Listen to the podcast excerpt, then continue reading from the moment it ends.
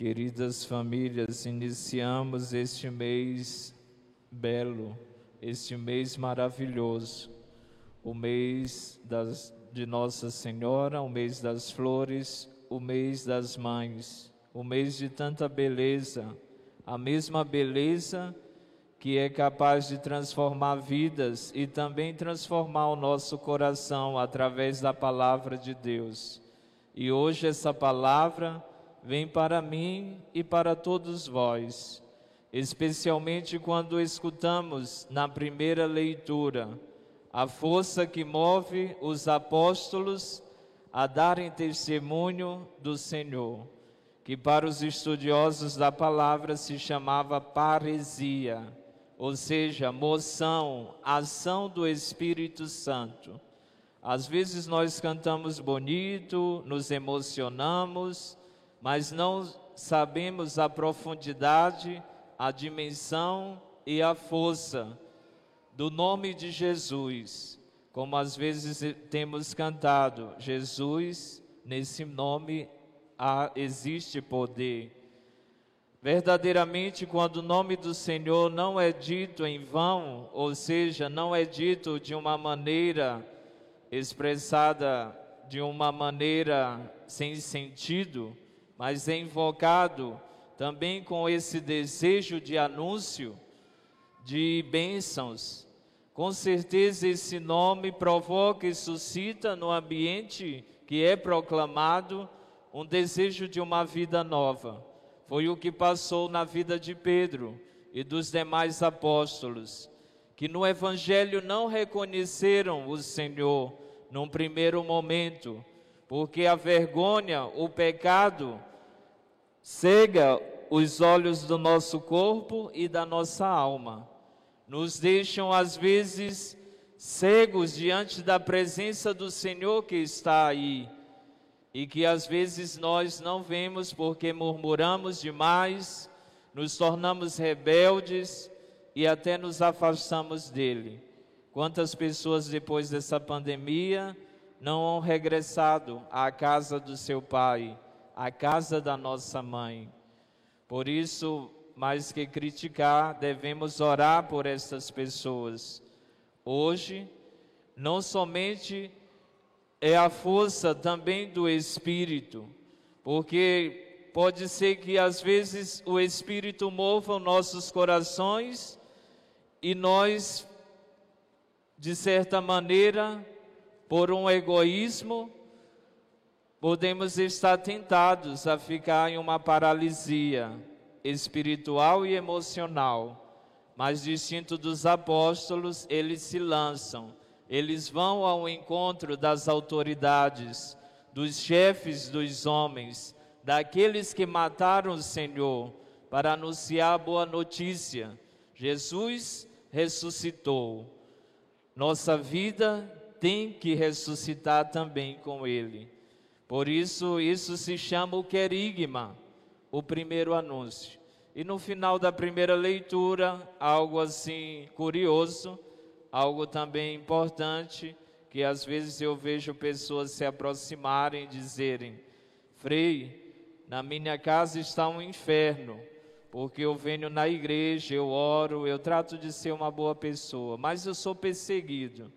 E a pergunta que brota no meu coração para perguntar para essas pessoas é: e qual é o seu sentimento ali na sua casa, no seu trabalho, na sua rua?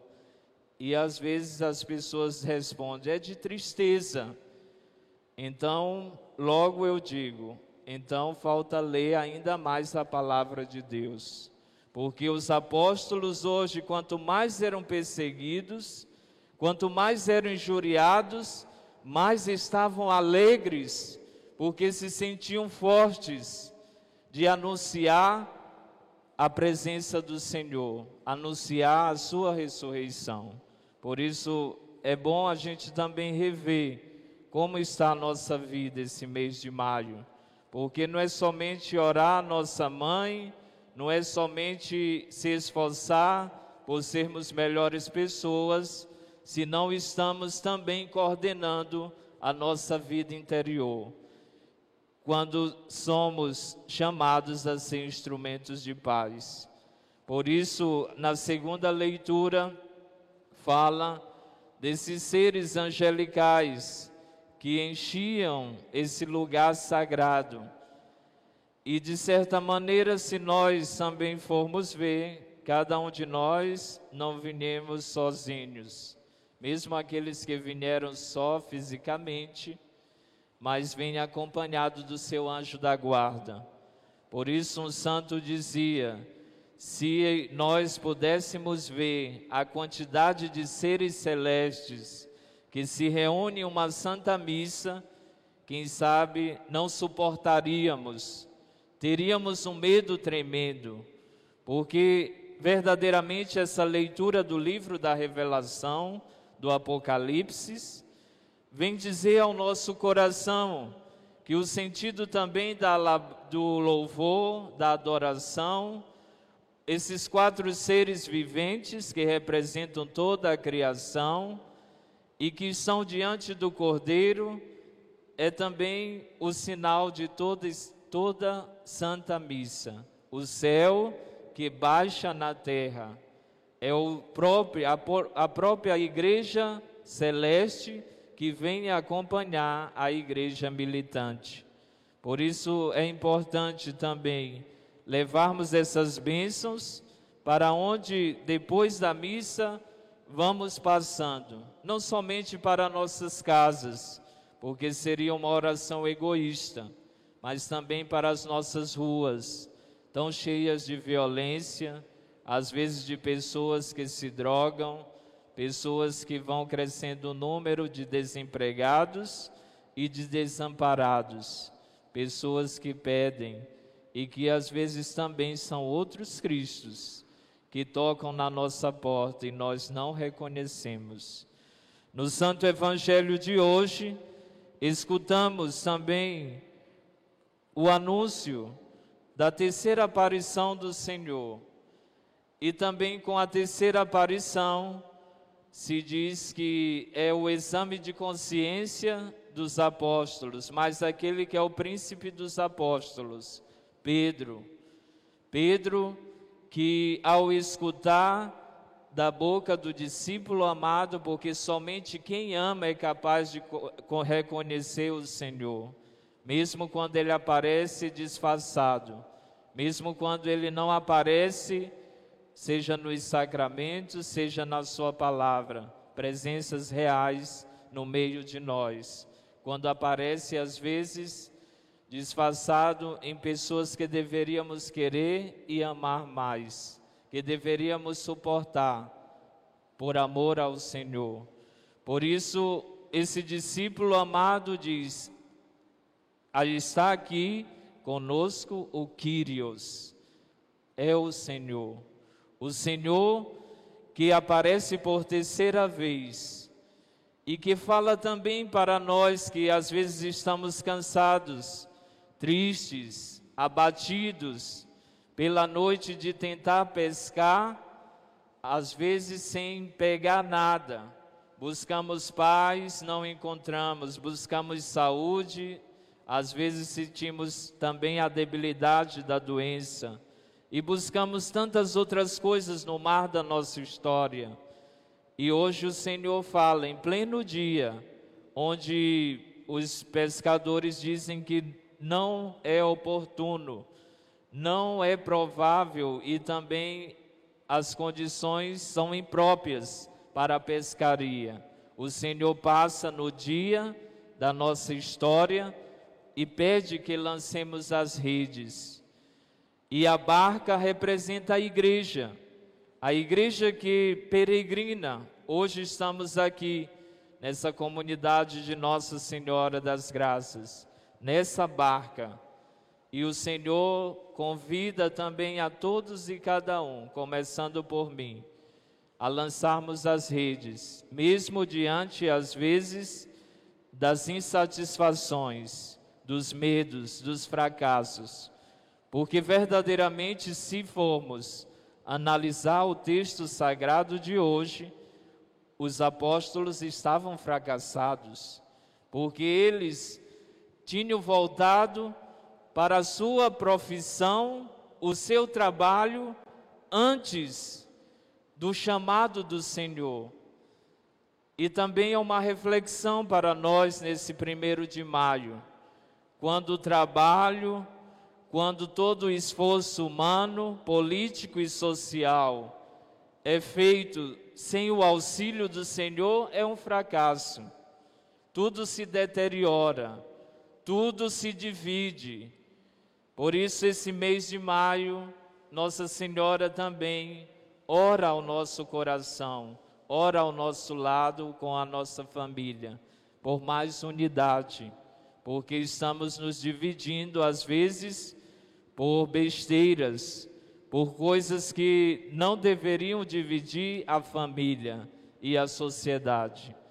Como São Pedro diz na primeira leitura, mas antes seguir a Deus que aos homens.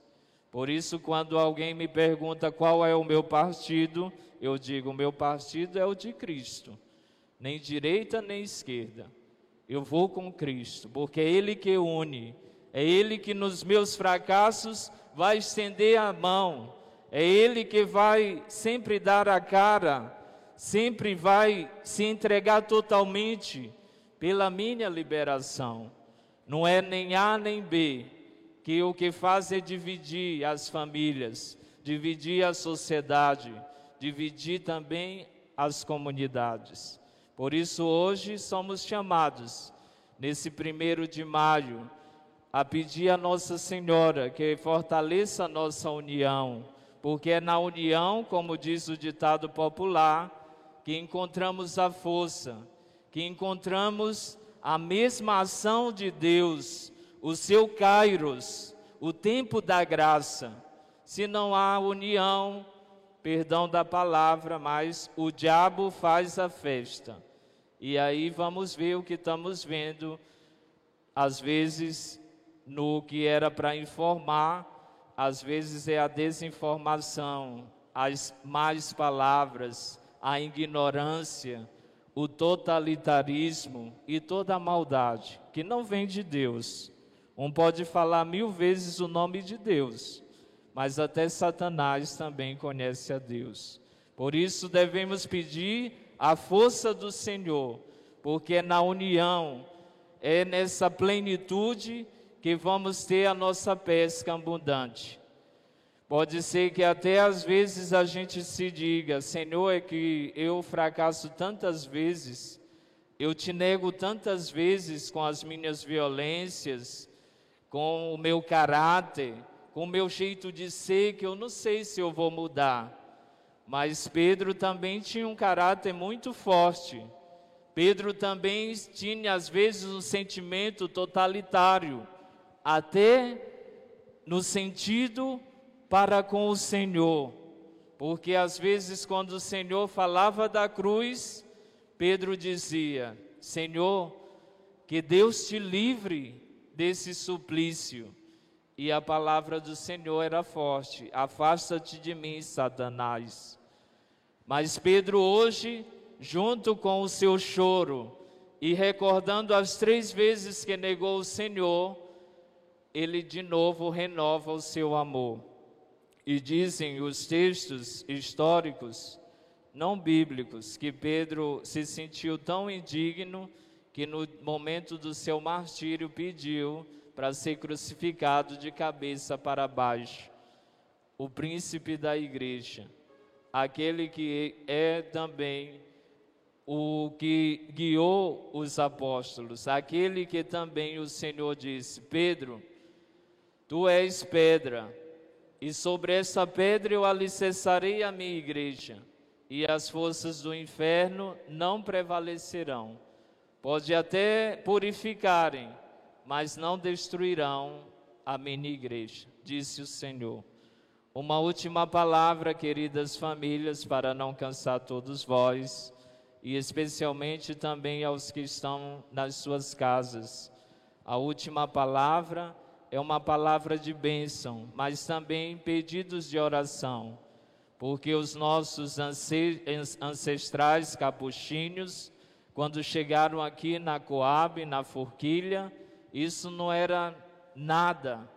Eram conjuntos habitacionais que começavam no meio de tantas dificuldades e nos ensinaram a nós jovens que agora também acompanhamos o Pan-Americano, que no, o nosso carisma como cristãos batizados é por excelência missionário e que também é necessário sair dos nossos comodismos para anunciar essa boa notícia.